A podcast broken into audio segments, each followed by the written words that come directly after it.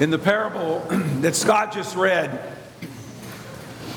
the, the tax collector who humbled himself before the Lord was the one who was justified by the Lord. Today, you're going to hear from a distinguished woman who did exactly the same thing.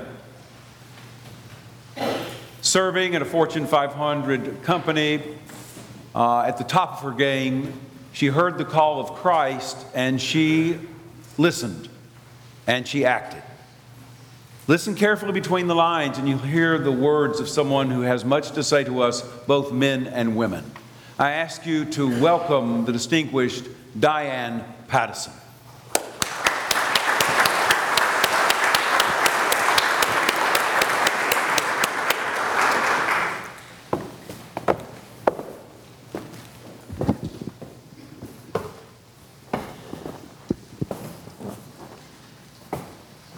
turned it on for you.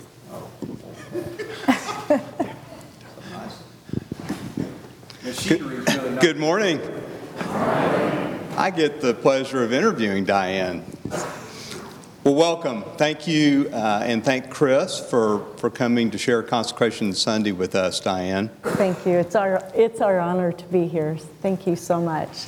You know, I'd, I'd also like to um, acknowledge our first speaker of the series, Vaughn Brock, and his wife, Jerry, drove back over this morning right. to be with us. Vaughn. Okay, this is a little different approach to a sermon, granted, but I think it'll be fun. And um, I so appreciate you joining us to talk about how God speaks to you and through you. That's our theme for Consecration Sunday. Uh, and I have to tell you, he's been doing that for a, while. We met in 1983, and what I noticed was striking that there was a glow and a warmth about you, Diane, that was not like any I'd ever seen before. And it was only a few weeks after we met that I learned that that was really Christ shining his light through you. And since that time, you have been shining that light in the most amazing places, and that's what I'd like for us to spend a little time on this morning, if that's okay. Fantastic. All right. Thank so, you. First question. so, Oregon Farm Girl migrates uh, after Oregon State, right? Right. To the East Coast, finds your way through work and to Harvard Business School. We meet.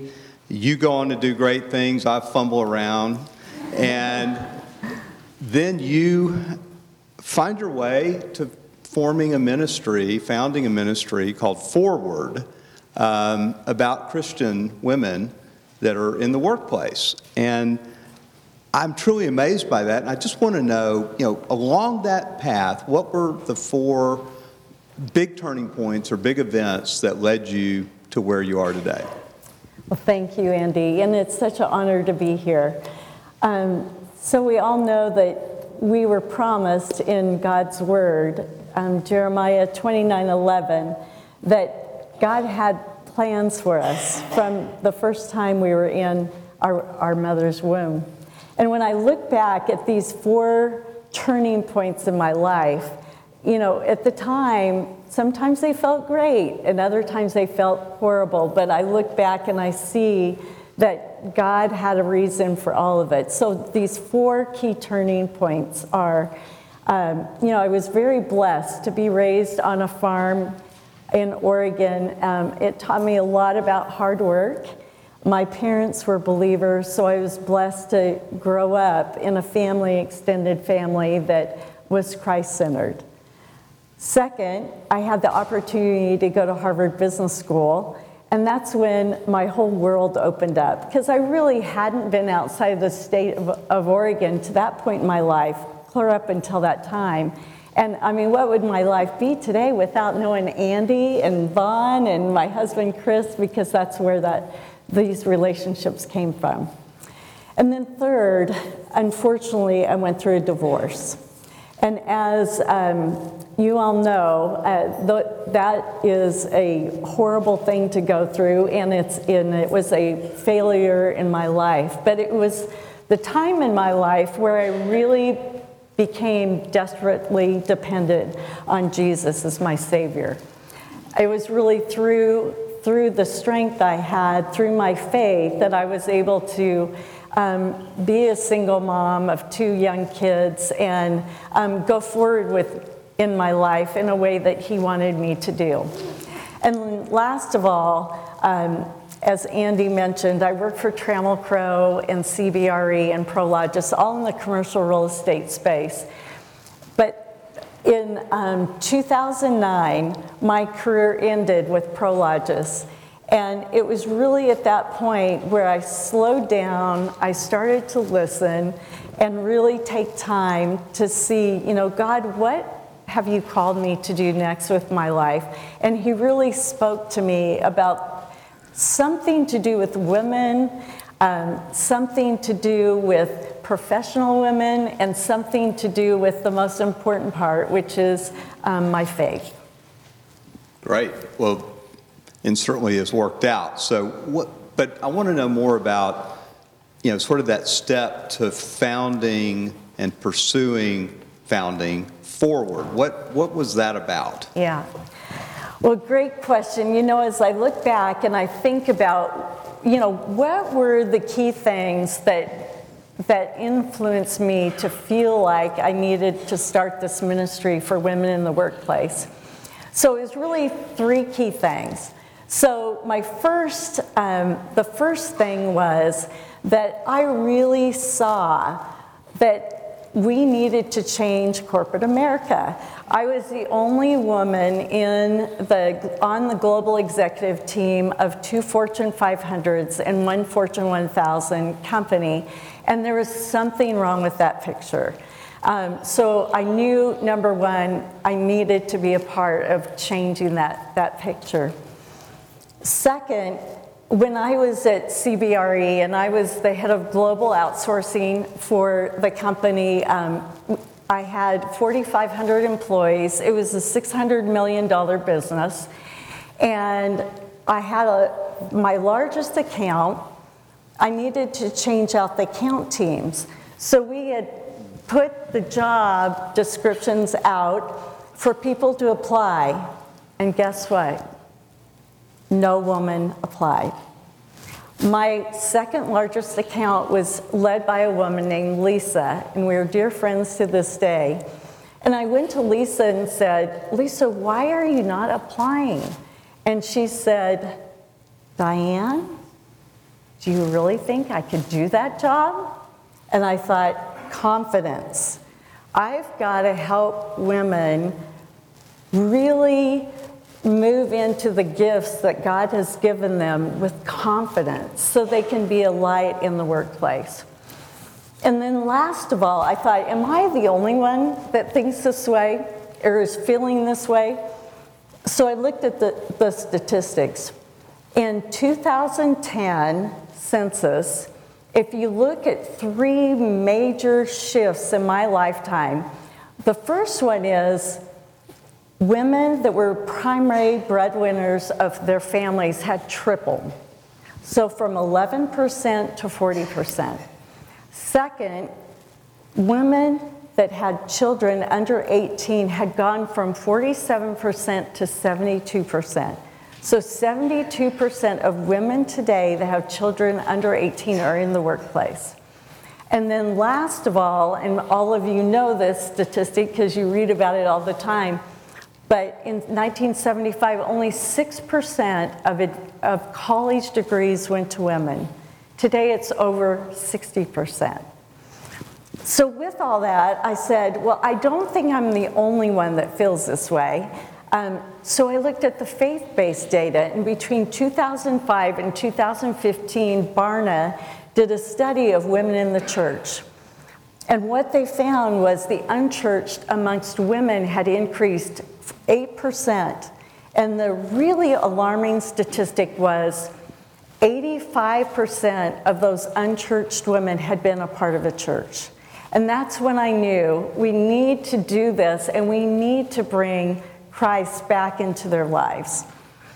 And then I looked to find, you know, who's out there doing this? Because I'm someone that likes to help other people. I've never aspired to be a CEO or a founder.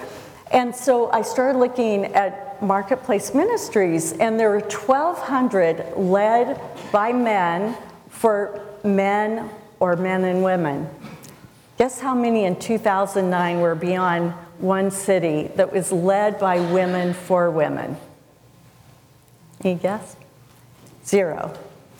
So that's when I went to my mentor, Bob Buford, who's actually a childhood friend of Patrick's um, that I found in the first service at 7:30. Um, but I went to Bob and shared with him the same story, and he said, "Diane, you have got to start this organization. I know you can do that, and you need to write a book." And I said, "That will be a miracle because I hate to write." And so Work, Love, Pray is a miracle because Bob actually introduced me to the editor and to a ghostwriter. So off we went. This was 2009. 2011, we launched with a um, website, a local group, and the book, Work, Love, Pray. Well, today, we're building a global community of Christian women in the workplace. Why? So we can help them reach their God given potential with confidence. And how do we do it? We do it three ways. So think of a funnel. We have 160,000 today, to God be the glory. 160,000 today that are part of our digital community. Then you go down the funnel, we have 27 cities where we have local groups, and San Antonio is one of those, and we had a few women from your church there with us yesterday um, when I met with the group. And now we have a mentor program that we've had 500 pairs graduate from our mentor program. And these mentees are from actually all over the world. Um, we do it all virtually. So it's just been amazing to see how there was such a need out there. Um, there was just an idea um, to get something started, and that was my gifting, and God did all the rest. So that's the forward story. Beautiful. We've been talking about how when we share our gifts, um, we never really know what happens, and I'm struck by your story and how uh, Bob now, uh, Bob Buford would not really know, but all this has happened because of his sharing with you, and so there's a, a, a great theme here.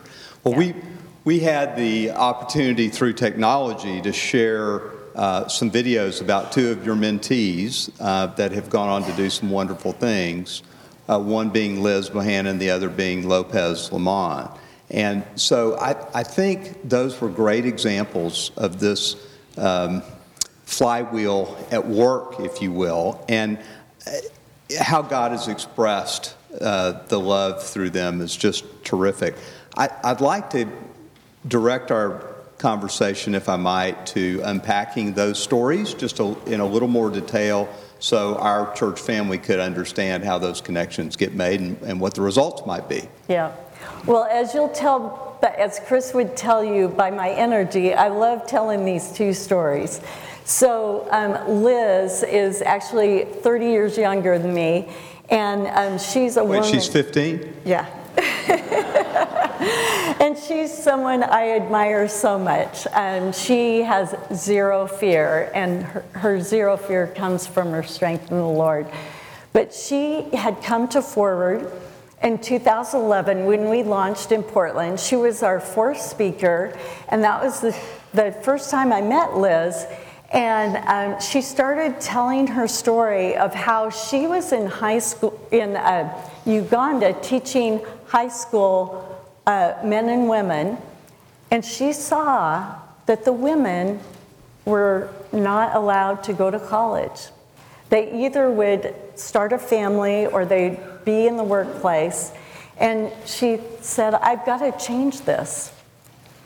So she actually was not a real lover of business at this point in her life, but decided, I think I need to create a company that would give them jobs so that they can go to college and help them save their money so that they can go to college. So she started this little company called Sseko Designs. Um, they make strappy sandals and, and shoes, and some of you may know, own Sseko. Um, but that was 2011, and I was sort of an informal mentor for Liz, and she would call me and say, Do you know someone that could help me with this on the legal side? Do you know someone that could help me on the marketing side? Well, in 2016, she came to me and said, um, I want to do my first round of funding. And I said, Liz, I am not the person to help you with that. That is not my gifts. Andy could have done that. But we had a woman named Julie Silcott who had just applied to be a mentor in our mentor program, and she was the head of an investment banking firm in Dallas, Texas. So I said, if you'll apply, Liz, I will match you with Julie.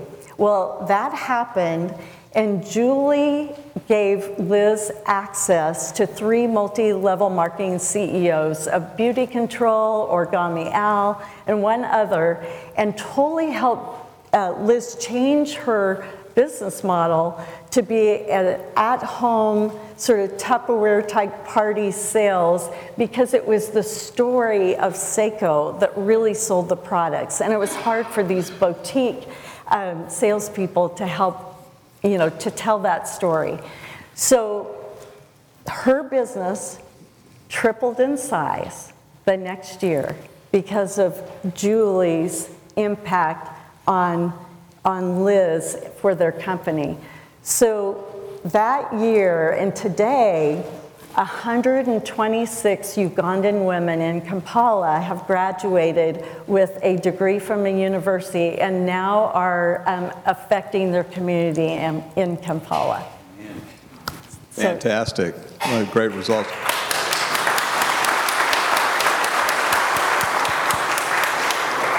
How about, uh, how about the Lost Boys of Sudan and Lopez's work in that regard? Yeah. So um, I know a lot of you know the story of the Lost Boys of Sudan. Um, I got choked up the last time. I didn't think I would do it this time, but Lopez um, was sitting in a chapel, just like the chapel over here, on his mom and dad's lap at five years old when the communists came in and ripped him out of his out of his parents' arms. And he, he was taken to a um, refugee camp, or a camp actually, their camp, that they were going to either kill him or turn him into a child soldier. Well, Lopez, you know, by the grace of God, two of his brother's friends were in that same camp and they found a hole in the fence and ran from southern Sudan to Kenya. They were then um, brought into a UN refugee camp, and he was there 10 years. So now he's 16. And around that time, he saw on a little screen Michael Johnson winning the 100 meter dash and getting a gold medal, and he said, I'm going to do that someday.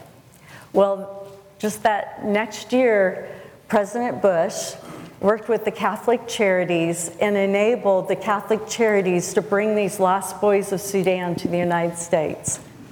Lopez was adopted by a family, excuse me, I'm sorry, in, in Tully, New York, and his parents actually adopted six. So think of that gifting that his parents um, had to adopt six lost boys of Sudan. And Chris and I have actually had the chance to meet all the brothers at um, Lopez's wedding. But he, in order to um, play soccer in this refugee camp, they raced 18 miles every morning in order to see who would play soccer first. Well, as you can imagine, Lopez became a great runner, and when he got to Tully, he was playing soccer. Then he started playing, uh, running cross country, and they realized he was really fast. I mean, he even outpaced the pace car. so he, uh, he got a full ride scholarship to the University of Northern Arizona, ran for us in the um, Beijing Olympics, was actually asked to be the flag bearer of um, the US Olympic team. That's when Michael Phelps and all those other famous people there, but Lopez was voted by his fellow Olympians. And I had a chance to be his warm up act at a speaking deal in Oregon. And I was so taken by his story. I said, Lopez, do you want to have a lunch buddy next week? And he said, Yeah, I just moved here. So we went to lunch, we got to know each other. I left with eight things to do to help Lopez around his real passion, which was to give back to the kids in South Sudan, not the gold medal. And so, with that, one of our classmates and dear friends, Kevin Jenkins, um, at the time lived in London and ran World Vision. So I thought, and this is my gift of connection, I thought, okay, there's got to be something here. You know, Lopez is a runner. He wants to give back to the kids in South Sudan. Kevin runs World Vision. He has 500 people in South Sudan. Kevin would love to have a new group of donors that follow Olympic athletes, runners like Lopez. So I called Kevin, I told him the story. About a month later, Kevin called me and he said, Diane, I'm going to introduce Lopez, I want you to introduce Lopez to Steve Haas, who runs, uh, is with us in Seattle. So that happened. Well, what Lopez and Steve came up with is Team World Vision for South Sudan, and they actually started 10 vans running the Hood to Coast. So I don't know if any of you know about the Hood to Coast run. I see heads nodding. But today, in August, Chris and I were with all the, the runners that were doing this. Today, they've raised $4.5 million for 90,000 water wells in South Sudan. What about that? Okay?